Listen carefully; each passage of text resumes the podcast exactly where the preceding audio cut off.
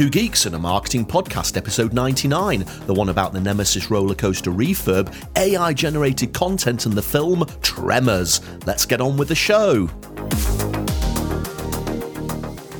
Hello, everybody, and welcome to another recording of Two Geeks and a Marketing Podcast. It's episode 99 of Two Geeks and a Marketing Podcast. And as always, we're here to keep you up to date with the latest news, tech, content, and wisdom from the world of marketing. And as always, I'm joined by a man who is on a mission to demystify digital marketing. He's the host of the Content Marketing Studio video podcast. Please welcome all the way from La France, Monsieur Pascal Fintoni.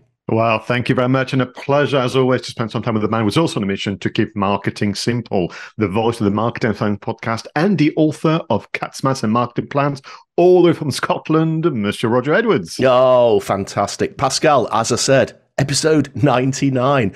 Did you think when three years ago, as we were stewing away under the first lockdown, when we had this idea of starting this podcast, did you think that we would be approaching just a few weeks away, episode 100.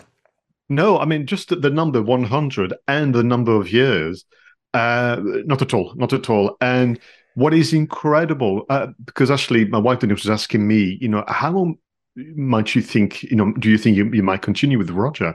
I said, well, right now, in terms of how it feels, every time we do it, it's such a joyous moment. It doesn't feel like I want to stop, but uh, there we are. No, it's fun and uh, it, it, gets us thinking. It gets us mm-hmm. thinking. Mm-hmm. We mull, mull, over ideas. It, it, inspires us for our own businesses. Hopefully, it inspires the people who are listening and watching for their businesses as well. And let's face it, there's so much happening in the marketing industry at the moment with all this, all this stuff about AI, good and bad. You know, we are not going to run out of um, content anytime soon to talk about, and lots lots of films for us to review as yeah. well. Talk, talking of which, talking of which, we are actually going to be going way back to 1990 this week to talk about the film that you've chosen for us, and it's all about monsters, isn't it?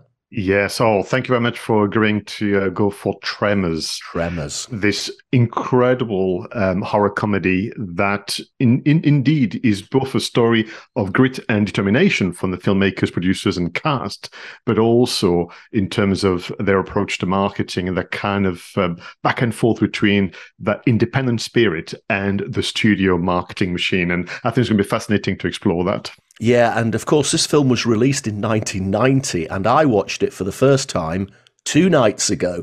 So I, have got a few things to say on that, but we will have to wait until we get to the film marketing segment. And before we get to the film marketing segment, we've got to do everything else. So let's begin, as always, with In the News.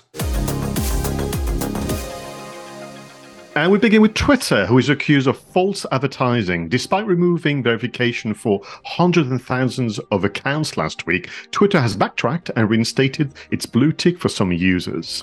Bud Light's marketing boss takes leave of absence following the backlash that their marketing created by using the TikTok star Dylan Mulvaney to mark her one year anniversary of publicly identifying as transgender. Dame Judi Dench has returned for Money Supermarket's latest campaign, which sees the seven money saving expert entrusted with helping seven different people across seven different cities save serious money. The latest GfK Consumer Confidence Barometer shows consumer confidence has risen for the third month running, but without concrete good news on the wider economy, the UK is still a long way from, res- from emerging from this protracted period of collective gloomy sentiment. Mm, while the co-op is following the example of supermarket rival Sainsbury's and Tesco's by offering price discounts to loyalty scheme members. A refund of two pence per pound spent can be earned and paid into a digital wallet account. Pets at Home has relaunched its brand identity with a new creative platform which looks to unite all the different elements of the businesses, which also include Vets for Pets and Pets Grooming. UK sandwich shop Pret a Manger will soon open its first store in India. According to Pret's CEO Pano Christou, the shop's frontage and interior will be a recreation of its UK shops, but the food will be adapted to local preferences and habits. And finally, Brewdog has brought back its infamous gold can competition, which originally led to complaints last year when solid gold cans turned out to be gold plated. It says it has checked the small print this time. I actually quite like that. Um, we've we've talked about Brewdog a few times on the show before, haven't we, Pascal? And they always do things a little bit quirky. Actually, admittedly, sometimes they upset the apple cart a bit, don't they? They upset a few mm. people, um, and they have been criticised because of their association with um, the World Cup in Qatar. But I quite like this because yes, they did create a little bit of um, annoyance last year when they claimed, not that anybody should have really believed them, I guess, that they had solid gold beer cans, which actually just turned out to be gold plated ones, and it was a bit of a Charlie and the Chocolate Factory vibe, I think. But I like the way that they've almost admitted that mistake by saying this year that they are gold plated because we've gone away and we've checked the small print. Mm. Yeah, uh, they do that, but but also, and maybe that's just what happens, you know, with communication. When I first came across the the expression "solid gold," I didn't take it literally myself. Mm. I thought it mm. was the expression about being genuine, about ah, yeah. about, yeah, about yeah. quality and so on, because it, that's the expression. You know, I mean, much younger people than you and I would say that's solid, like you know, and then that means that it's obviously a high quality or uh, care and attention has been spent on it. But yeah, they, they do that. But, but but maybe that's also part of the territory of when you do many many campaigns and you you you, you are in that spirit of experimentation if I may use the pun, you're not going to hit gold every single time. Yeah, yeah, absolutely right. Now, let's just go back to the first news item, Pascal, we talked about, which was Twitter. And yep. this whole business around this blue tick. Honestly, I, I mean, just just for anybody that doesn't know, if you have a blue tick on Twitter pre prior to Elon Musk taking over, the the blue tick was almost verification that you were who you were, and blue ticks were usually given to people like journalists or famous celebrities or well-known speakers. So people like Deborah Meaden um, would have a blue tick somebody like the president of the United States would have a blue tick, etc., etc. And one of the things that Musk's done is he's decided to take the blue tick away from everybody. And if you want to have a blue tick, you've got to buy this Twitter Blue, which is about eleven dollars a month or eight dollars a month, depending upon whether you sign up on desktop or on mobile. And everybody's losing their cookies over this. So on the, on the one hand, you've got all the people who did have blue ticks before getting really annoyed that they're losing their blue ticks. And then Twitter have sort of backtracked a bit because Elon Musk has said, well, I'll tell you what, I'll buy Twitter Blue for these people who are annoyed. So some of them have got their blue ticks back, but it doesn't say verified by Twitter. It still says that they're subscribed to Twitter Blue, so it's basically Musk is paying for it. And then you've got a load of these other celebrities that have been saying anybody who has a blue tick now, I'm going to unfollow because if you have a blue tick, that means you're supporting Musk by paying into Twitter. So it just seems to me that Twitter is descending further and further into the gutter. What do you think? It just feels like there's been no thinking about this because all you have to do is get a few bright people. There must be some left at Twitter, not not, not just Elon Musk, and do some scenario planning yeah. and kind of go, well, what what is likely uh, reactions from good, bad, and, and ugly, and and more importantly, your point about the the origin of the blue tick was essentially because of copycat accounts. So someone who was obviously a, a, real brand, you know, personal brand or indeed a uh, organizational brand, would go back to Twitter and say, "No, nah, nah, this is not me. Somebody's pretending, pretending to be me." And either sharing false information or whatever. So, say, what we're going to do then to solve this problem, there can only be one Roger Edwards. So your account would be, um, you know, verified through a process of, and you're going to get a blue tick so that the the copycats um, will be essentially uh, found out. So now you're in a position where you can have a blue tick by uh, paying your eight dollars or eleven dollars a month.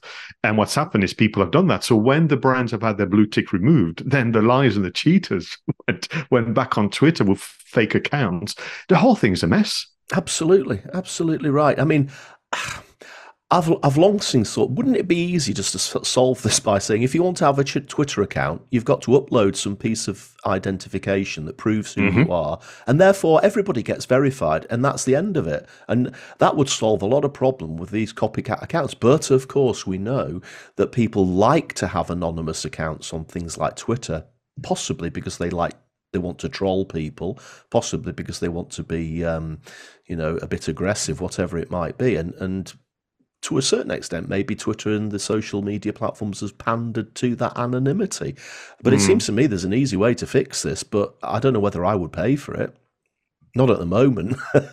no, no, and, and you're right. The, the, the backlash around, oh, you're one of those who've paid for, for the blue tick, and suddenly your own kind of um, you know credibility uh, has been hampered by that. It, it's just very, very difficult. But ultimately, I'm sorry to say, Roger, it's down to lack of thinking from the outset, and that's unforgivable. Yeah, I think uh, we we go on about strategy a lot on the marketing uh, on the uh, Two Geeks in the Marketing podcast, and this is a clear lack of strategy. It's, it, they're just making it up as they go along. It's almost as if every day is a new day, and every day they just wing it, and it's not good enough. Mm. So the other one I wanted to just um, get your opinion on was this whole idea of uh, co-op joining other supermarkets like Sainsbury's and Tesco and offering price discounts to loyalty scheme members. Now, again, there's been a bit of a backlash in the UK media about this, saying that it's unfair. I don't have a problem with it. You know, we've got loyalty scheme with Tesco. We don't shop in um, Sainsbury's often enough to have one, um, and every year, Trisha gains enough of these vouchers to get a significant discount off our Christmas shopping. And that's what you get for being part of a loyalty scheme. Is it any different than joining the executive club of British Airways and, and getting uh, discounts on flights? Uh, I have to say, I don't get particularly uh, excited about two p per pound. It doesn't feel to me as if that's going to that's going to um, help me much in the current um, economic climate. But uh, what do you think? Is it is it it's, it's okay, isn't it? It's absolutely fine. Yeah. Um, what, what I will say is, if you really want to compete, um, it would be down to the messaging, down to you know the execution. I know that there's been recently some uh, kerfuffle, I think, between Lidl and one of the others. Forgive me, memory is failing me. It may have been Tesco's or Sainsbury's, whereby um, some of the messaging felt, you know, very very much like a a, a copy, uh, very much like the caterpillar uh, scenario. so, so for me, I'm almost uh, unimpressed by the lack of novelty about it. It's almost like, well, you know, let's follow the, the trend. Um, there, there has to be supplementary ways for your um, loyalty scheme members to feel like the loyalty is being re- rewarded. So the two p to a pound is is one. Uh, I think there has to be other things that I'm sure the customer service and marketing team can can kind of come up with. Yeah, so, well, this week the news has um, has been quite quite a bit of hype actually, quite a bit of hype. So I think mm. it's probably time to try to bring the hype levels down a, a bit and move on to our next section of the show, which is always one of my favourites, and it is content spotlights. Well, in this part of the show, Pascal and I pick on a piece of content that's caught our attention. It could be a podcast, could be an article, it could be a video. So, Pascal, tell me, what are you looking at this week? So, this week's an article, and what is interesting it's the author that got my attention as opposed to the title. And you're going to see why in a moment. Now, the title to begin with is as follows AI generated content is the new flaw. And the reason why you just heard a moment ago, Roger chuckled, is because in the green room, we are just expressing our despair at the amount of content from articles to infographics and more where the term AI is inserted in there. A lot of it making false claims. But I'm going to come back to that because the reason why I'm always delighted to see Rand Fishkin uh, appearing in my feed, in this case, he was on my Flipboard app, is because since the early 2000s, when he was working um, at Moz, to me, he's been one of the many who were the voice of reason. So, actually, at a time where on occasion there's a lot of nonsense and a lot of kind of um, inflated claims and bloated information, people like Rand Fishkin and many others, um, they bring a bit of calm and what has been great about his work, he's always been a champion of content, good content informed by audience insights, putting customers first, and so on. And he's done some of the best, best kind of um, videos and tutorials on coming up with content ideas away from the machinery. Currently, his work is as the founder of SparkToro, which is a platform that can allow you, in fact, to discover what your audience is, is interested in to inform, you know, your, strategy. So back to the AI-generated content is the new floor, and this is all to do with floor and ceiling. So this idea of, uh, you know, the lowest uh, common denominator and what is essentially possible.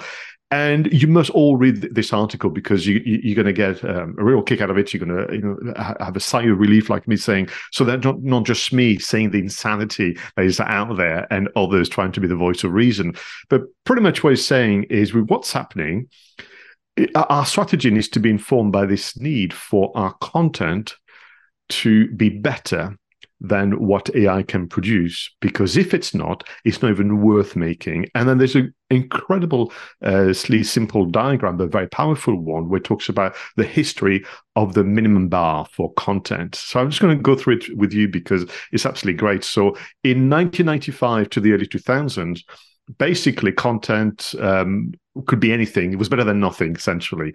2002, uh, your content had to be better than what the competition had done with their SEO effort.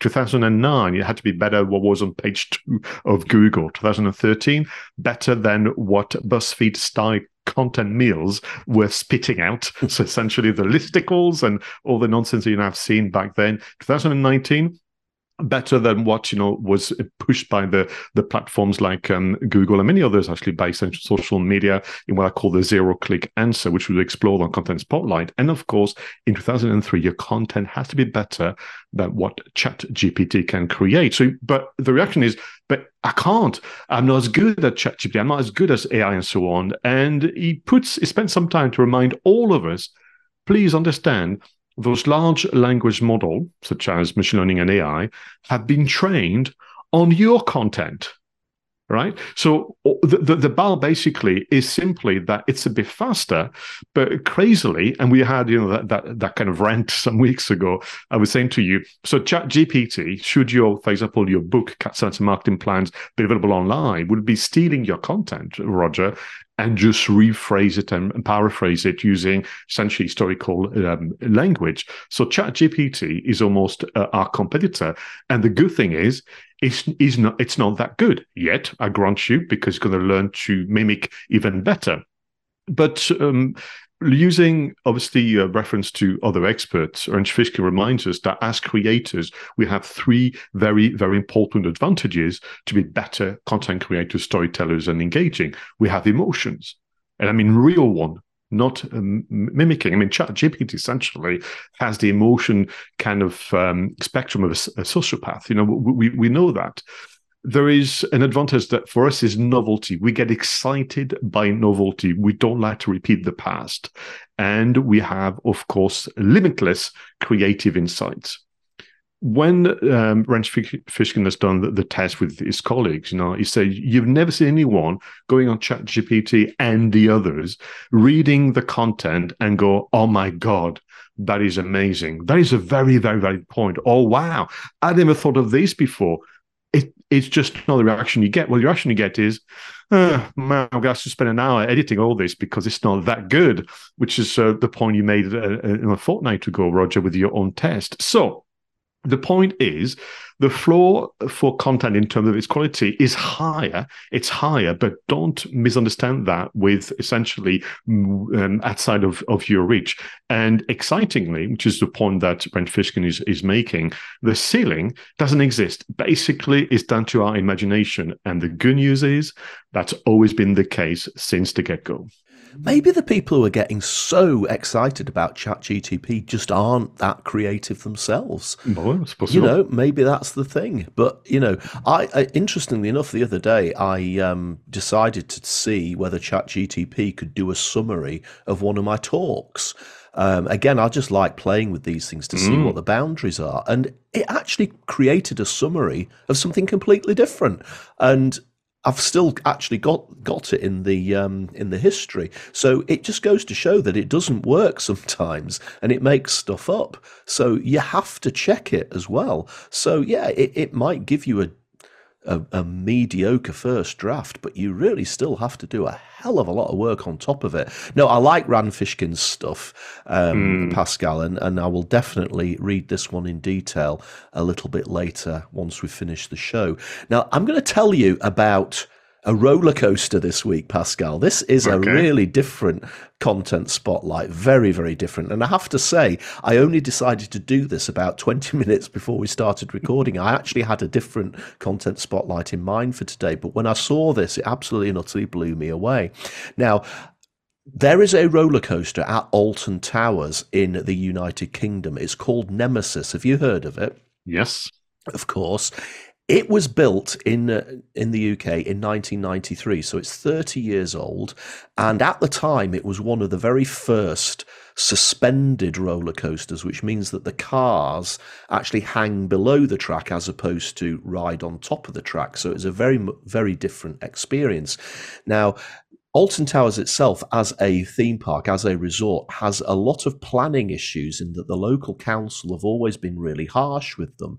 So any of the rides that they build there can only be a certain height, i.e., they can never build higher than the trees. So quite a lot of the rides that they build at Alton Towers, they have to tunnel under the ground to get the the, the distance that they want. And they originally, I mean, this is 30 years ago, as I said, but they originally came up with this idea of this roller coaster, the Nemesis, being an alien being that was actually trapped under the ground. See the subtle hint there to the mm-hmm. what we're going to talk about later on an alien trapped under the ground. So this roller coaster is very much buried, and a lot of of the um, experiences going through tunnels and and and down into dips during in the ground. And this whole idea of the a of it being an alien has been the story that surrounded this ride for the last 30 years. And indeed they created this imaginary organization called the phalanx which apparently takes care of this alien and makes sure it doesn't burst out and start terrorizing the local um, community now, of course, this roller coaster has been around for 30 years and the track is pretty much worn out. And they took the decision that they are actually going to retrack it, which effectively means replacing pretty much, I think, 90% of the entire ride is going to be completely retracked. But it's just the way that, and I've only really just discovered this over the last few days. It's the way that they've gone about building a genuine sort of almost like science fiction film around this whole thing that's just blown me away. So back in um, November, at the end of the season, when Alton Towers is coming to the end of the season to close down, all of a sudden they had all of these big black trucks arrived, all with these phalanx um, logos on them. And all of these trucks had these people inside them dressed in either red overalls or white overalls. And they, they partitioned off the ride, and there's all these men with these um, big overalls on, and there was an announcement, and it was it was put out as a video on on YouTube, and there's been many videos that have followed it with the head of the phalanx. Now the phalanx the head of the phalanx guy looks a bit like a man in black from the film. So he's got the black um, suit on and the and the um, uh, the sunglasses, etc. And they're saying that we think there's a there's a problem. The alien is starting to move, so we've come in to uh, to to see what's going on. And and they had thousands and thousands of people there on the last day as the ride was as people were riding the, the, the old version for the last time. But it was surrounded by all of the all this theatre, and since then, of course, the bulldozers and everything have come in. They've taken out the old the old track, and just just this week, the new tracks arrived from America, and they put out this video again of these black lorries transporting this stuff towards the park, and again they've got all of these. Um, these guys dressed in these costumes, and uh, it's they're actually building the ride in character. So the, the, the people with the overalls and everything are actually doing the work, and they keep putting these videos out, updating people on what's happening, and you know to avoid the alien bursting out, we're having to do this, and we're having to make changes. And there was another YouTube video just came out the other day, which was almost in the style of a news report. So they'd actually hired an actress, I guess, to do, and we're here at Alton Towers, and the phalanx have been here in control, and blah blah blah. And it's this is genuine theatre. Now, I suppose when I think about it, it's a theme park, isn't it? And they always get immersed within the th- the theming. But as a marketing thing, to keep people interested in what's happening with effectively what we're doing is we're putting a new track on a fairground ride, they've turned it into a, a genuine story with f- striking visuals, um, special effects, almost proper film sets that they've built around this place to make it look like you know it's genuinely been taken over by this mystical organization. That is to me the investment in that is fabulous and i've never uh, come ac- i've just never come across a bit of marketing like that. It's just it is genuinely unique and I, I, i've never been on this ride because it, it just looks terrifying but i just think i just find the whole thing is utterly fascinating. And, and because we always get so excited about really interesting marketing, this is genuinely one of the most interesting pieces of marketing I've seen for a very long time, Pascal. Thank you very much. There's a lot going on there, but for me, if I may link it to what I've just said, you know, here's an example of emotion, novelty, and creative insight. There is mm-hmm. no way some machinery could have come up with that because actually this is yeah. tapping into popular culture because I had uh, flashbacks of Jurassic Park and Men in Black and so on. It was also very similar but on a much greater scale and a much longer uh, timeline what they did with uh, to the Tomorrow War, you know, about the clickers and mm-hmm. they, they had like cages on, on in different parts of Hollywood what what I like about it is back to this idea of transforming something that is essentially uh, inconvenience to mm-hmm. the the public um, and, and so on. And and let's let's be frank, and it would be a mess the Alton Towers in terms of diggers and, and whatever. So I think something that would be inconvenience and, and ugly looking into something that uh, is going to make people talk. I mean, can you imagine? I'm sure they thought about getting local community involved and local schools involved and inviting gamers and all sorts to a special guest and so on. I mean, you could. So I, have never seen essentially uh, building work yeah. becoming a, a, marketing campaign. It's it's really clever. I know, and, and, and uh, I'm sitting here thinking, you know, the absolute inconvenience that the Edinburgh tram workings have been causing for a decade.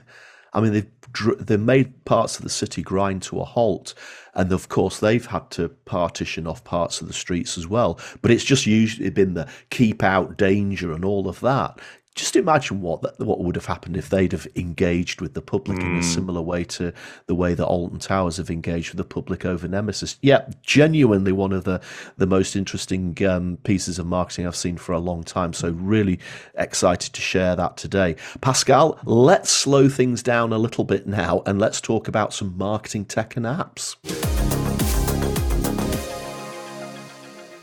Well, of course, in this part of the show, Pascal I bring to the table apps and platforms that can help us and you improve your marketing. So, Pascal, what's on your tech radar this week?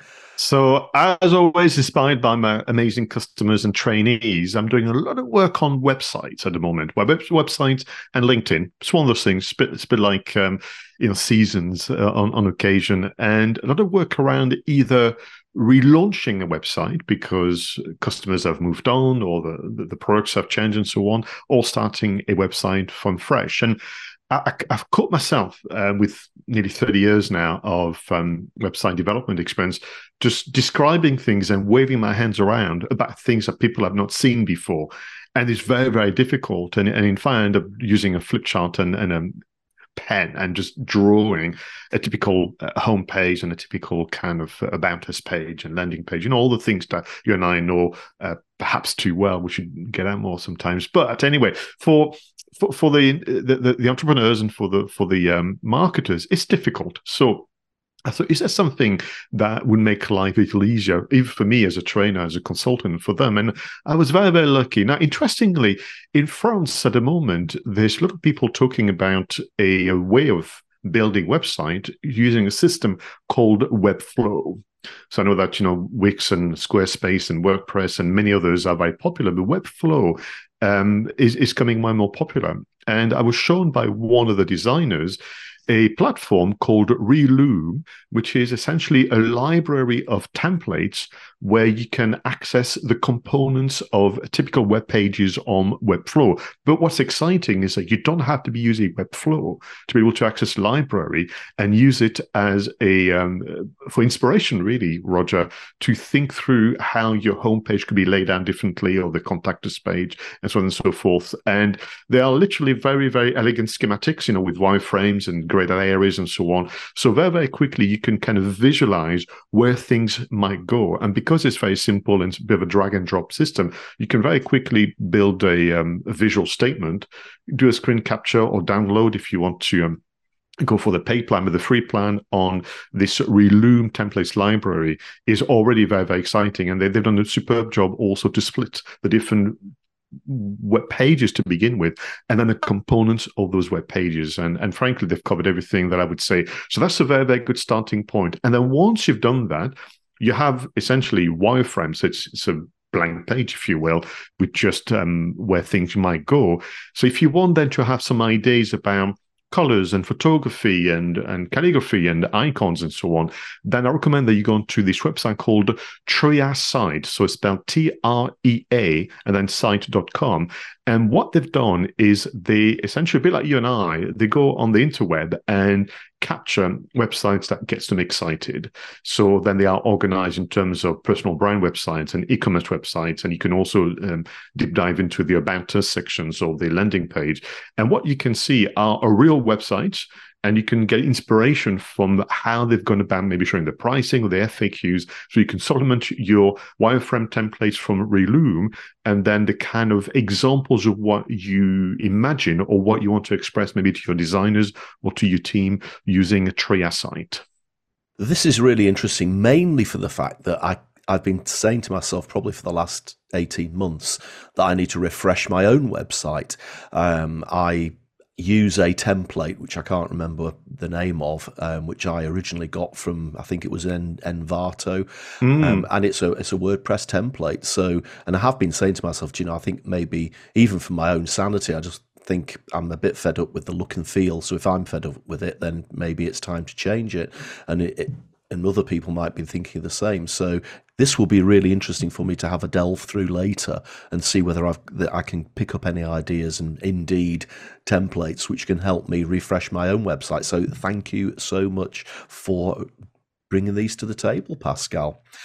This week is a bit random from me again. Um, two things. First of all, we've already mentioned the the um, absolute fiasco that's going on at Twitter. Um, and one of the other things I meant to mention earlier in the news item that Twitter have also done is they've barred quite a few organizations from using their API unless they pay a massive mm. fee. So I did notice that in my Flipboard, and I know you use Flipboard, that quite a lot of the um, things that I subscribe to don't work anymore because they were actually coming from Twitter. Uh, so there's another thing that Musk is is messing around with and upsetting people. So it's always been in my head is that what where is the next Twitter? Where can I go where I can get that old Twitter experience? Because I have to say, Pascal, Pascal um, Twitter has always been my favorite social media platform. I just like the instantaneousness of it and the mm. and the chattiness of it. It's you know it's like being in a virtual pub. Um, but now it just feels you know polluted and and I've had a look at Mastodon and I and I've mentioned Mastodon in uh, marketing tech and apps a few times and I just don't get it. It, it. I just can't seem to get it to work. I find it difficult to find people. Um, I've found it difficult to get engagement, so I sort of got got a bit fed up with Mastodon. Now I've heard about this new one called Blue Sky, and Blue Sky has actually been set up by Jack Dorsey, who was the original, oh, was the right. um, uh, actual uh, old outgoing Twitter uh, CEO after, uh, until Musk ousted him, and it promises that Blue Sky will effectively be back to when Twitter was a decent platform, perhaps not as complicated as it got uh, just keeping it simple, making it about um, chatty messages, etc., etc. So I downloaded the app. Um, it's on the mobile phone, and I started to go through the process, and then hit this little bit of a brick wall, which says that you've got to be invited to it. So all these memories came flooding back of Clubhouse and all of that sort of thing. So let's let's create a little bit of FOMO. So I've joined the email list to get on to get an invite sent, but I haven't had one yet. So my plea to anybody listening to the show or watching the show today is: Are you in Blue Sky? Will it be worth the wait? Or will it be a bit of a, oh, once I'm in Clubhouse, I realize actually this is a bit of a damp squib and I'll just have to move on anyway. Is it genuinely going to re- replace Twitter? So let us know. I'll be intrigued. And of course, as soon as I do get access to Blue Sky, I will come back to the show and update you all on what I think of it. Second thing, um, my PC again is. Um, quite a few years old now. It still runs really well. It can still handle um, Adobe Premiere Pro and, and edit 4K video. However, I am running Windows 10 and you can download this piece of software that tells you whether you can upgrade to Windows 11. Now, when I ran this for the first time about um, a year ago, it told me that I couldn't upgrade to Windows 11 because Windows don't support my CPU. So I was a bit disappointed with this. Um, anyway, the other day, uh, I came across this article which is called How to Bypass the Windows 11 Requirements. So I read this article and oh, it looks like quite a lot of people have managed to install Windows 11 without uh, over effectively overcoming these parameter changes. So I thought it might be useful for anybody who is actually in the same boat as me. However, there is a caveat to it. I dug deep into this and there are certain things that you can overcome, like one of them is to do with the BIOS, the BIOS, which is mm. right in the bowels of the computer.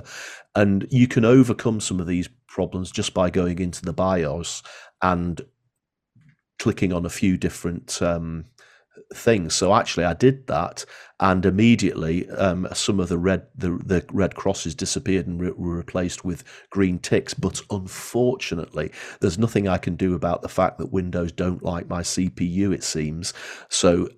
It does say that I could probably manage to get away with it. But obviously, Windows wouldn't support me if anything went wrong because they've effectively told me that uh, they don't support the CPU, and I wouldn't get the updates on a regular basis. It would just be a one-off. So I'm having to resign myself to the fact that by the end of 2025, I'm probably going to have to get a new PC. Uh, but I thought that that that article and the sh- the link will be in the show notes will be uh, useful to some people who might be having BIOS issues or something like that. Pascal. No, and as much as you know, you, you, say these are the random selections, they are born out of real needs and, yes. and challenges. So thank you very yeah. much, Roger, because I'm, I'm thinking, yeah, I mean, my Mac, uh, I'm pushing it because essentially it's also you know uh, comfortable and it very very well. But um, you know, I'm thinking by the end of this calendar year, uh, I probably need to go to the next one. But then there's a whole decision making process, and uh, to me, buying uh, the right computer is is complex um, and I always, you know, I always have this mounting sense of dread because I've got to start to learn, inform myself, read the articles and so on, and and you know that that's to me whereby if there is a way to even delay by a year or so just yes. to kind of let let more importantly for me it's also let the early releases out in the marketplace yeah. so that people can find out all the bugs before before you move on with your things. But uh, yeah let us know as well what happens with uh, blue sky. Fascinating that that should be from jack dorsey. Yeah. Um in a good way i mean by that in, in a good way if we could um recapture you know what you meant which is this sense of a connection, real connection, and speed of response. And and I think that as much as there is all sorts, of course, on on the internet, but for me, my experience on Twitter has been 99.9% very positive. Mm. Uh, in, in fact, I've got to tell you when we talk about the film marketing today. Oh, fantastic. So, Pascal, as we always say, all of this marketing tech that we luxuriate in today wouldn't be possible if there hadn't been pioneers in the past inventing things and pioneering things. So let's set the controls of the TARDIS, let's fire up the flux capacitor, and let's beam ourselves back in time to this week in history. And in 1927, the Recordak is launched to simplify bank records. The machine, sold by a newly formed subsidiary of the Eastman Kodak Company, photographed bank checks into 60mm film. In 1978, the first spam was sent. Gary Thuerk, a digital equipment corporation marketer, composed a message promoting the DEC System 20 computer.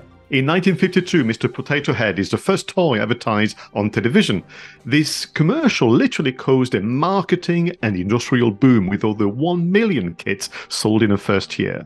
In 1993, the World Wide Web is born. Sir Tim Berners-Lee transferred the code for the web browser and the World Wide Web in the public domain on the 30th of April 1993. A round wow. of applause. Oh, oh, what a gift. He's been doing the circuit recently, hasn't he? Been doing talks to celebrate this 30th course, anniversary. Um, and yeah, fascinating to hear him talk about that. Just think of the everything that we, the world is built on today. We can trace back to him. I mean, mm. it, it, we always make that sort of almost like jokey introduction to this part of the show, don't we? We say we always have this debt to the people in the past who pioneered things, but we can trace so much of the modern world back to Tim Berners Lee, and it was only 30 years ago. That's amazing. Yeah. So the time of recording for us, it will be in, in the next few days.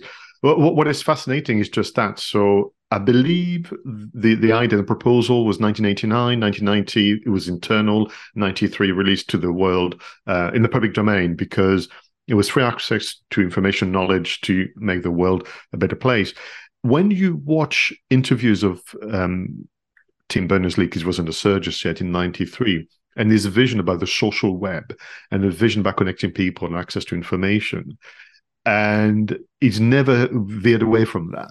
Do you know what I mean? And yeah. literally, and then he, he also created you know other groups to to be, be the custodian of essentially um, the the internet to be not controlled by governments and, and, that kind of things.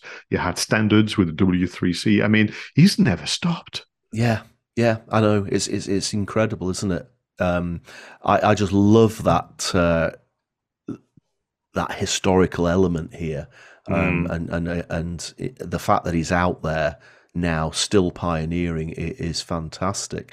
However, talking about Gary and his first spam sent out, we still we haven't fixed it, have we? We're still absolutely, you know, even this week. Um, and it's ironic because in my famous John the Wineman speech, which I gave at the um, the Youpreneur uh, Summit a few years back. Um, I used an example of sub- subscribing to a webinar and then getting literally an, an hourly email from the webinar um, thing, and the fact that this guy was running the webinar was in America, which meant that he was eight hours behind. So when I woke up one morning, I had like eight emails, all from the same person saying eight hours to go, seven hours to go, six hours to go, five hours to go. And, and I did a similar thing this week. I signed up to a, a, webinar and I started getting these emails again. And in the end, I thought, oh, do you know what? Just bugger off. I've had enough of you. So I unsubscribed from it and, and ended up not watching the, the webinar. So just be careful, people. Just be mm. careful email is a very very powerful tool but like so many of the marketing tools that we have access to these days it's very easy to cross the line from something that's engaging to something that's enraging and once you enrage your customer they turn off and that's the end of the of the um, relationship uh, to me, it's just madness. It happened in 1978, but I thought it would be much sooner. But of course, these were closed circuit um, uh, network, should I say, um, email. But for memory, it wasn't just that it was sent once; it kept repeating itself over and over again because of either of human error or actually it was it was on on on, on purpose. But uh, so already in 1978, sadly, Roger Marketing was getting a bad name. Uh, I'm going to kind of ask you very quickly, just because I'm um, I'm thinking a lot about you know this week in history and what we said about um, Sir Tim Berners-Lee. Do you remember um, maybe your first web browser? Because you can't have been obviously Google or, or, Chrome. And do you remember the very first website that you were involved in making? I'm pretty sure that um, that my first web browser would, would have been would it have been Netscape? Did, was is that was that a browser or am I misremembering? That? No, no, it would have. I mean, if you um, put the CD-ROM on your computer, yeah. you had it, and yeah. Netscape took over. yeah, I, I, I actually think that the first website I was involved in creating was actually uh, my own website, wow. and I used a piece of my Windows software now, which again, that, the the one I, I remember looking at something called Dreamweaver, but that was far too complicated. So whatever the Microsoft website creation software was, mm. sort of in the in the um, early two thousands, late nineties, early two thousands, that's what I used. Um, I'll have to look it up, but uh, it was quite clunky, and obviously it wasn't anywhere near as um, intuitive as WordPress. And I remember it was very hard to actually get anything to look good. But it was basically just a website with with photographs of the family on. But I, I was quite. Uh, I, I did I did buy rogeredwards.co.uk very early on. I think in the early nineties, um, even though I didn't have a use for it, didn't even know what it was going to turn out on. so as soon as I got that software, I was able to uh, to build something. Well, Pascal, again, I think we've just proved it. We owe such a massive debt to the people in history. But now let's bring ourselves right up to date and talk about some people who are doing things in the present. Let's move on to creator shoutouts. Okay, Pascal, who are you giving a shout out for this week? So this week, I have to say it's a very pleasant surprise. So for reason that uh, unclear to me, but I'm going to say is to do the LinkedIn algorithm. On my feed, only a few days ago, I saw this post, post from Aileen Smith and Karen Campbell, who are the co-host of the She Run Eats Performs podcast series. um, I know Aileen Smith, and uh, nice to e-meet you know, her co-host Karen Campbell, who are celebrating their third anniversary as podcast creators and hosts of this similarity with you and I. But I, I was trying to thinking, why am I seeing it? Bar from the that, you know, of course, Aileen Smith and I are, are connected. But that's, you know, was a lovely reminder of the work that they've done. So I, I became curious, of course. I, I, went into it, and I have to tell you, there's a lot there to, to be kind of celebrated, three, third anniversary, of course, but also their approach and, of course, the content. So to begin with, from a marketing lessons point of view, they've done something very interesting. They have created a company page for the podcast and I'm paying attention, thinking, oh, that, that's interesting. So I put the, the, the link in, in the show notes. And then you've got, you know, the statement, you know, easy to understand sports nutritional concepts and easy to implement tips and plans for female runners of all abilities. If there was ever, you know, clarity and simplicity in, in there. That's very important. And I think that all of us need to also consider that with our product services and our shows. So they are both nutritional therapists. And what I like about it, you know, they have a clear, clear audience in mind. And you can see that on their profile on LinkedIn. Nutrition for midlife women who run. Again, clear audience profiling, clear statement in terms of what they can do. And they are both co founders of the Runners Health Club. And then in terms of the episodes, um, they have two. So they have um, responding to listeners' questions, which I think is great. So they, they receive questions. You, you and I always, you know, invite people to do so. So they can range from how to overcome anxiety under uh, under rest conditions, uh, what should I eat prior to a fast 5k race, and the one that um, I, was, I didn't know people could do that. What food and snack would I, would I eat during my forthcoming 70k ultra run? I was like, I didn't know that people could cover that distance, but um, good luck all of you. And then they themselves um, are real experts because when you read about the questions they answer, they going back to what we mentioned about Rand Fishkin and and the bar, and you know the kind of moving away from what just what people would do. So you have this idea of um, using nutritional tools to help you decide on what and how much food should be on your plate. You know the kind of scientific thinking around supporting athletes' immune system, the signs and symptoms of hamstring injuries. And so it goes on. So there's really some real expertise being shared there, not just doing essentially what maybe the keyword research would tell you and not paraphrasing the others. So once again, congratulations really for the three year, uh, years of production of the podcast. There's some great marketing lessons in there as well. That's really good. And of course, um, with my alter ego as a fitness instructor, um, uh, I love things like this. But the lesson as well is also, and it's just like you say, as marketers, I guess we always veer towards, well, I'll have to listen to Marcus Sheridan's latest podcast, or I'll need to go and, and listen to another marketing guru. But sometimes what you really need to do is to look at people completely different industries. And this is a perfect example. You know, it's a bit out of our out of our industry in terms of topic but you can learn from the way that people do podcasts about different topics and bring those into your own business. I, I really, really like that. My shout out this week is for a lady called Maria Franzoni, and she runs a company called the Speaking Business Academy. Now, it's funny that I was just slagging off um, spam and, and bad email etiquette before. I um, I subscribed to Maria's email uh, newsletter uh, about, probably about a year ago, and it comes out on a Saturday morning, and it comes out on a Saturday morning about about nine thirty. Now, on a Saturday morning, I teach a body balance class just down the road at um, Bannatyne's Health Club, and then after that body balance class, pretty much every week, if the, if the, unless the weather's totally awful.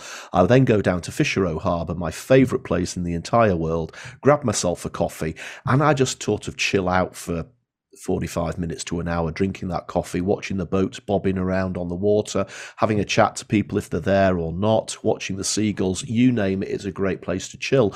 But since I subscribed to Maria's email, it hits my inbox pretty much as I'm leaving Bannatynes heading towards Fisher Harbour. So now I tend to read, and I and I do have to say, I do try to make my um, Saturday at the harbour non-business, and I just make it a time for reflection. But actually, I really enjoy Maria's emails, and I always start off my uh, my coffee at the harbour by by reading. And, and, now she used to run a speakers bureau, a speakers agency, you know, a company that places speakers with events. So she's got a lot of experience. So if you're looking to build your speaking business, she talks more about the what I would say the business of speaking as opposed to how to speak. So she's almost assuming that you're a good public speaker.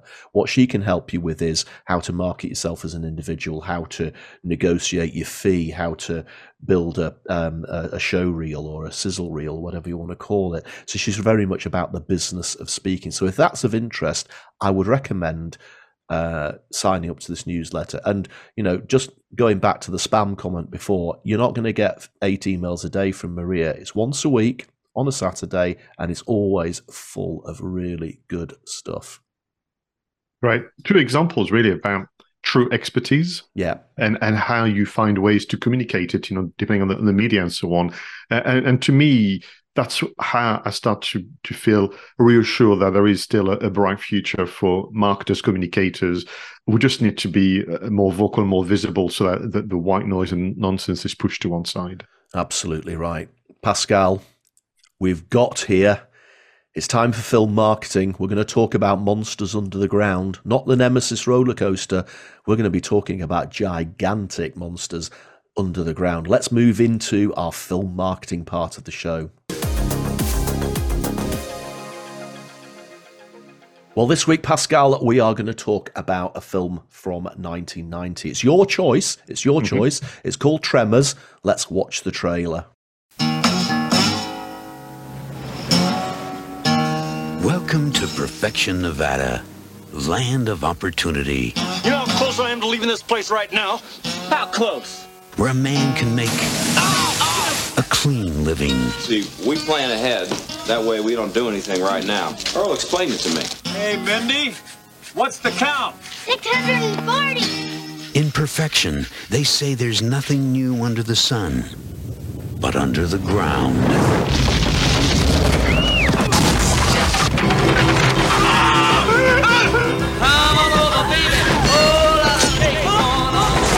These are absolutely unprecedented. Yes, I say, come over, baby. Baby, can't go wrong. But where do they come from? I vote for outer space. No way these are local boys. How could they bury a whole station wagon? Now, this valley is just one long smorgasbord. We can make it!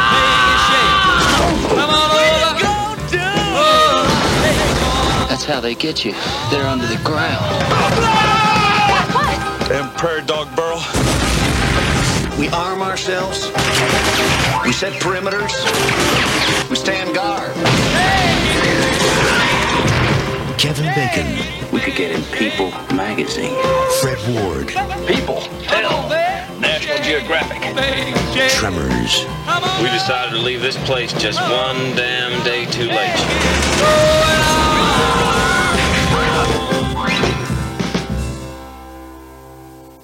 Oh, fantastic, fantastic.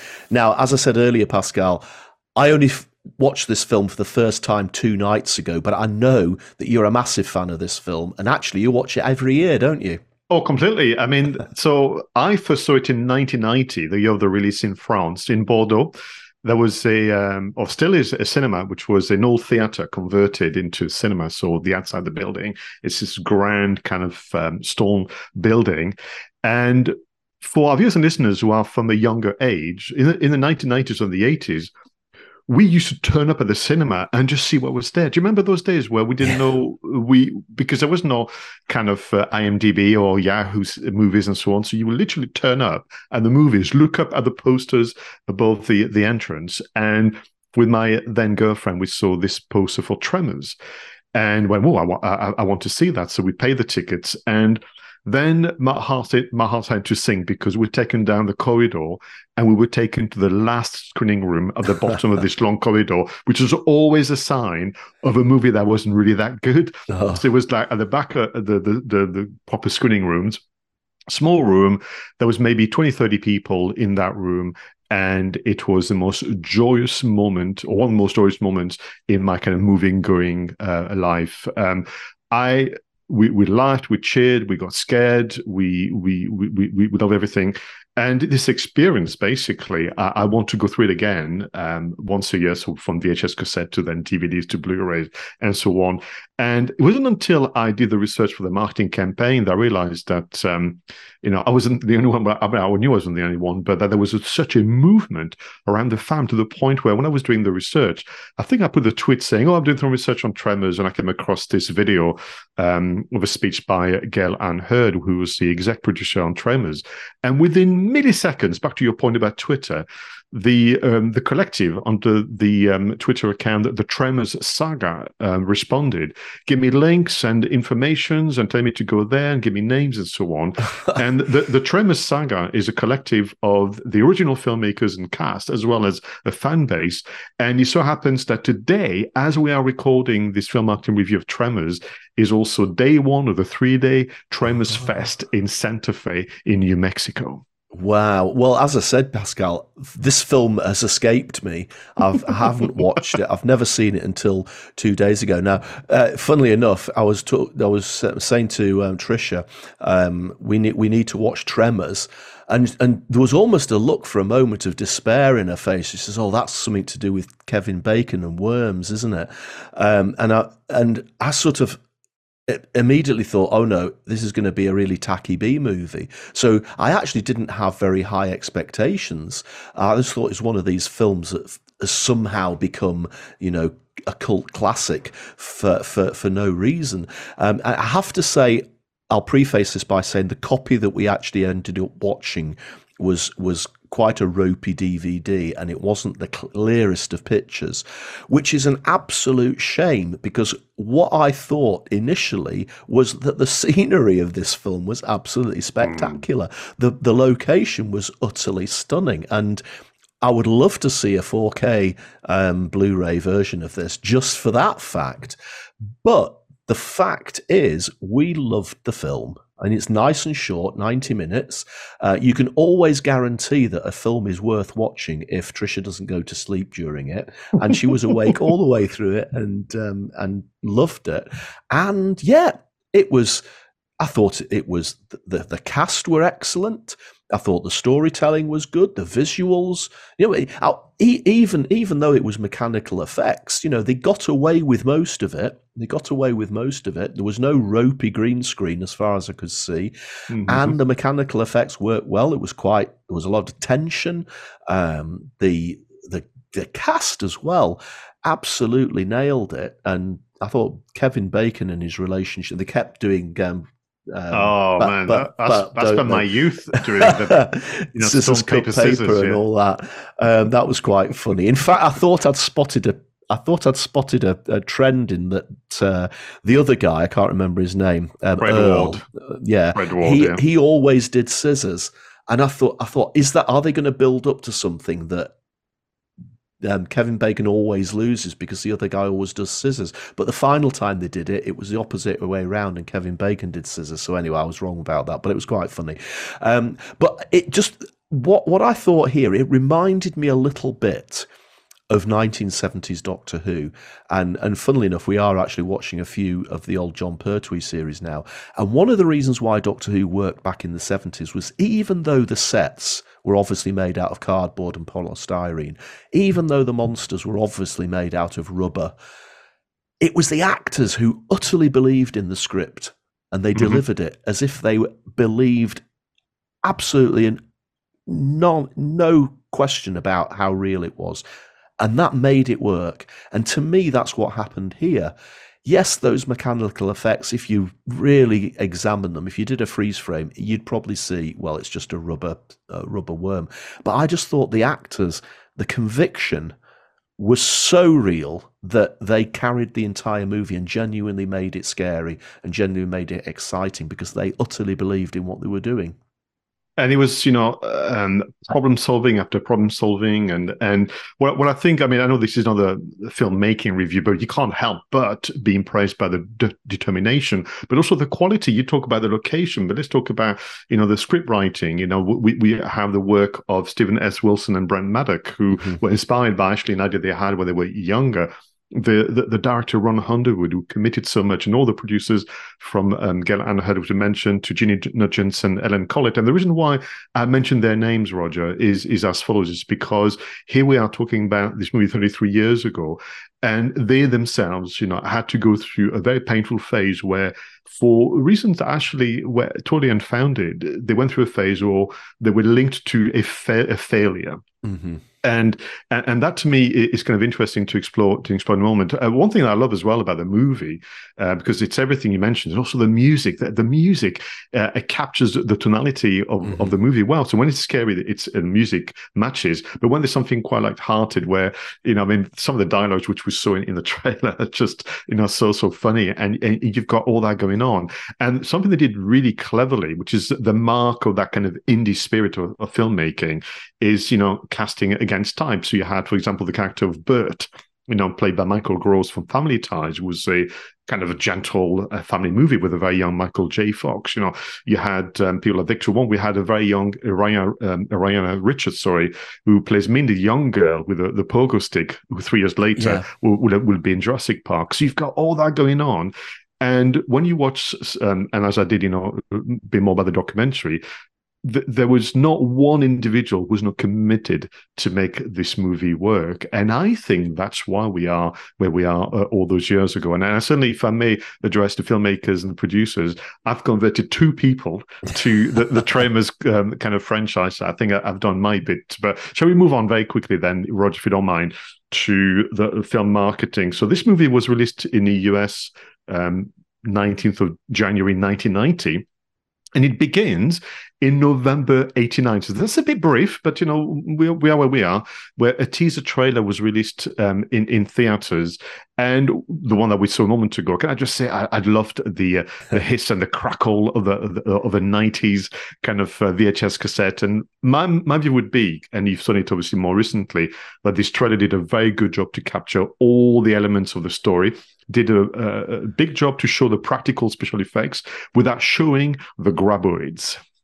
Yeah, absolutely right. And again, I, I guess you know, I, I, did I did make a sort sort of um, comparison to Jaws with this film mm. when I was watching it with Trisha, and I did think that they kept they were very good at actually keeping the worms mainly hidden for the majority of the movie. You don't actually see them on screen for that long. You know, the the editing is so good. You get a mm. glimpse enough to scare you, and then they cut back to the characters. And and I, I mean, in, we know that the Jaws was a incredible film in terms of um, tension and the way they built it up, but ultimately it was a rubber shark, and, and, and you can't really look at it very closely mm. to see and, and to actually ruin the illusion. And it's the editing of the film that creates the tension by keeping it hidden. And I think they did that remarkably well here.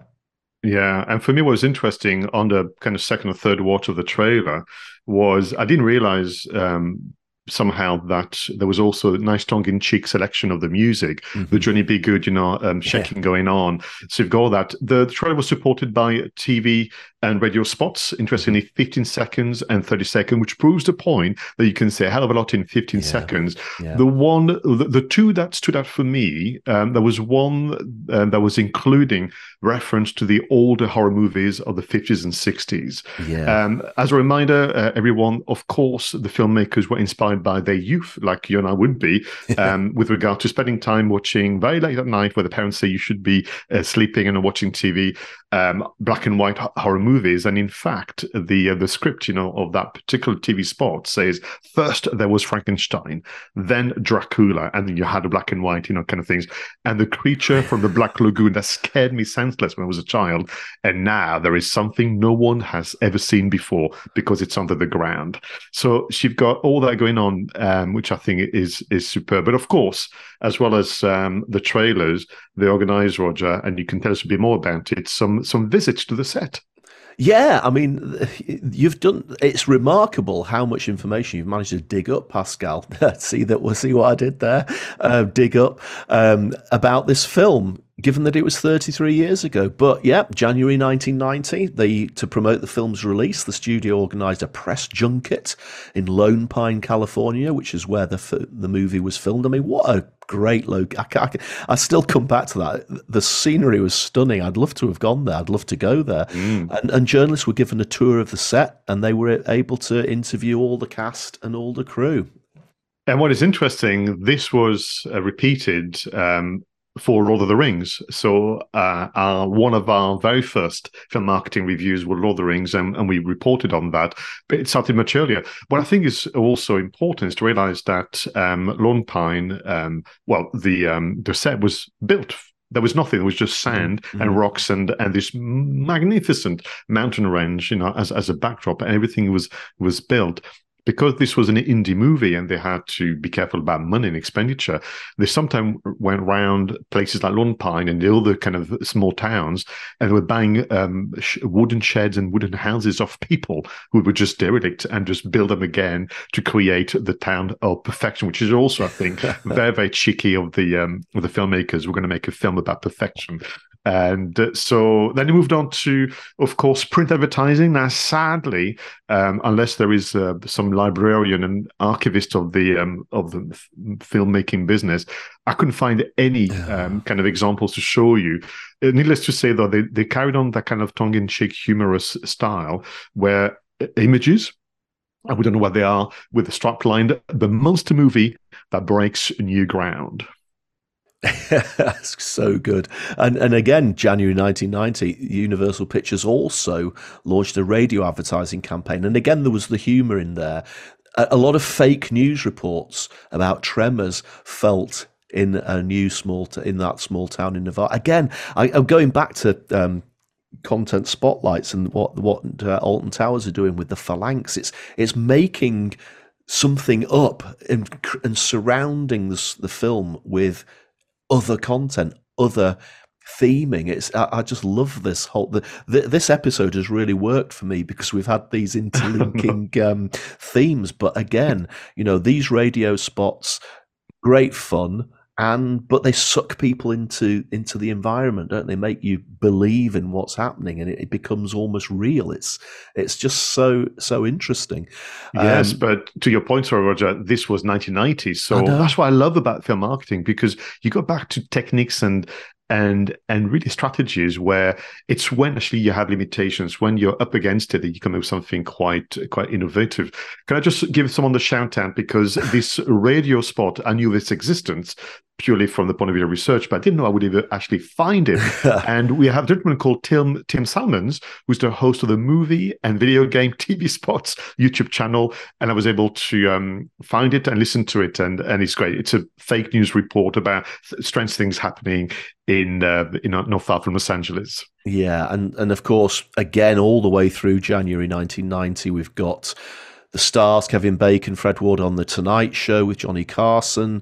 Um, an interview in the Chicago Tribune with producer Gale and her discussing the film's appeal. She said it's a combination of humor and horror. It doesn't take itself too seriously, and that's one of the things that sets it apart from other monsters. I think they got that balance absolutely right because it's very easy in a film like this that is trying to be funny to go too far the wrong way and you actually become a parody of yourself and you're actually sending yourself up and a lot of movies make that mistake. I think this one didn't, and that's one of the reasons why it's so good.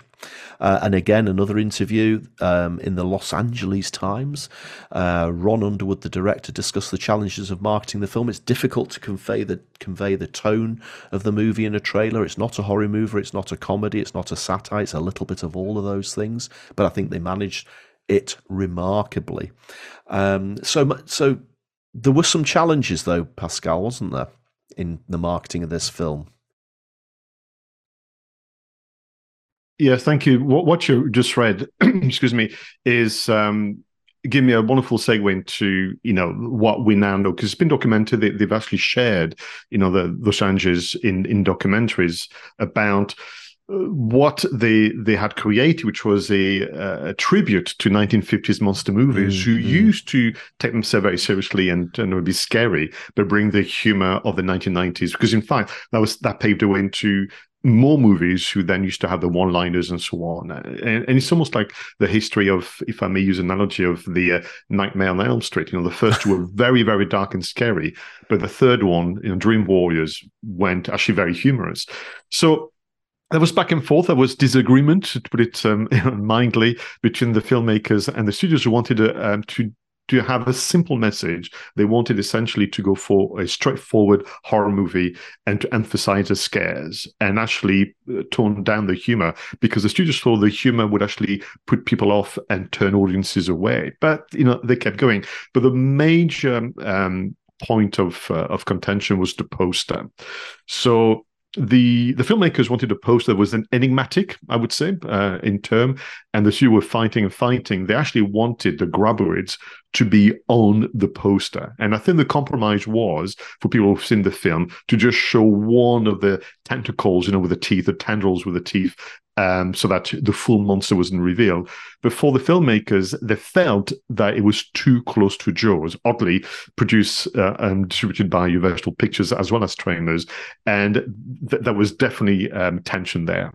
Yeah, I mean, I, I look at the poster now, and yeah, you've got the characters um, stood above ground, and for that mm-hmm. you could almost see the surface of the water in the Jaws poster, and then below the surface you've got this great big um, set of teeth, which is is so close to the um, to the Jaws poster. I, I was very struck by that, but I still think it's quite effective and I've loved it. I mean, I've said it since the nineties and from VHS cassettes and so on. And listen, in terms of the studio, they didn't really, um, you know, cut corners. They used the artist Bob Peak, who we been on to fans for doing posts like the Star Wars original trilogy, Apocalypse Now, Superman, and so on. So there, there, there, there was a real artist behind it. They did look at other options where the graboids um, were not present. What I will say is that not as effective. So I get it. It's not nice sometimes to I suppose you worried that someone's going to say, "Oh, all you've done is rip off Jaws." Although I would argue there are far worse movies to be compared with than, than, than, Jaws, of course. Um, so uh, that leads all this leads to the premiere, yeah. um, in in in January. Uh, listen, you know, number five behind Born on the Fourth of July, Tango and Cash, The War of the Roses, and Internal Affairs. That's not bad for an indie movie with a small budget of 10 million. I know $10 million is a lot of money, but compared to the other four. But unfortunately, and marketing uh, plays a role in that. Was maybe was too short. Maybe there wasn't enough going on. The the sales, you know, the, on the opening weeks were disappointed, and somehow the conclusion was this is a failure. Mm. But there goes, you know, the, the story carries on because weeks later, a month later, then we move into home video rental. We move into television screening on channels and so on. And suddenly, Tremors just becomes this incredible success. And I can confirm that was the case because I was working in video store in the 90s. It was still the most rented films in 90, 90, 90 91, 92. That's incredible, isn't it? And yeah, um, then all the way through the last 30 years, it's become Wow. this cult film. And now, of course, it's available on Blu-ray. There's there's definitely a 4K version. I checked, and as I say, I'd love to uh, love to see it, even just for that scenery, just for the scenery. Before we even get into the into the plot and everything, that that has to be seen in in in higher quality. Um, but it, it's remarkable, isn't it, how the momentum has been kept up for this film all the way through. Even something I just noticed there is that the website is still ex- in existence. 30 years on. Now th- this is this is remarkable because we've done reviews of films where the websites disappeared within months whereas this one they've kept up the momentum over the time obviously to promote the videos and the, the blu-rays and the and the 4k uh, uh, uhd but it's remarkable the momentum that they've kept going with this. And you know, back to the the team behind the Tremors saga, who helped me and point me in the right directions. Um, Yeah. You can find the YouTube channel of the producers directors where they have their own home movies. So uh, we're talking about people walking around with um, cameras filming in 16 millimeters and having to convert into digital. So you have um, um, one with one of the producers called the Lost Files, where you can see the actors and and the crew laughing and trying to get you know the practical effects working and so on. It's just absolutely glorious. And within that, I discovered I discovered something that I think um, is going to be great for, for you to know. So, uh, of course, there are documentaries. Of course, there's been things, but there's also a book called "Seeking Perfection: The Unofficial Guide to Tremors," written by John Melville. mm-hmm. He was interviewed as part of the documentary, and I said, "This is an accent that I recognize." When I find out that John Melville, the author of the book "Seeking Perfection," lives in Edinburgh, I Ah. thought I must tell Roger, and perhaps, if I may be so bold, we could have John um, on, on the show one of those days to tell us more that- about you know Tremors. That would be really interesting. Ah, I didn't know that. So um, fantastic, fantastic link there.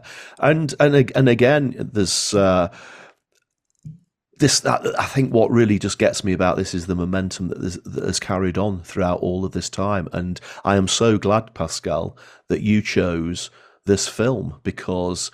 I I would probably not have watched it because I just had it in my head that it was a, a very cheap flick from the 90s that wasn't very successful and was, was badly made and had rubbish effects and rubbish you sort of B movie um, feel to it. When in fact it is, as you say, pretty much near to perfection. I think it's not about seeking perfection; it was actually creating perf- perfection. And uh, always nice to see um, Kevin Bacon um, Yeah. in, a, in a in a role in his in his younger years. I think uh, he's one. He is one of my favourite actors from when I was younger. And uh, yeah, fantastic. So Pascal, thanks for choosing this. I think we should wrap up the show now. This has been a great show. I just loved the way that we've intertwined all of the themes. We've had monsters under the ground. We've we've reset Twitter, uh, and we've looked at some great tech as well. So tell us what you think about all the things that we've discussed today. If you're watching this, if you're listening to this, please do get in touch. You can speak to us on Twitter. You can you can contact us through the um, the YouTube channel. Leave us a comment there, or Pascal, we can you can leave us a message on SpeakPipe. Remind me how that happens. Yes, thank you very much. Just go on the webpage, speakpipe.com forward slash two geeks and a marketing podcast. You can record an audio message, which we'll play on the show for you, and we can respond and react to your comment and request. And as always, do please let us know what you think of the content. Let us know what you'd like us to review. If you've come up, if you've seen any apps that are working for you in your business, tell us what they are so that we can lis- we can have a go and, and review them as well. And tell us what films you have enjoyed recently you'd like us to dig deep into the marketing. So thank you once again for watching. Thank you for listening to Two Geeks and a Marketing podcast. Until the next episode, please go out there and make sure that your marketing is done right. As always, I was Roger Edwards and he was Pascal Fintoni.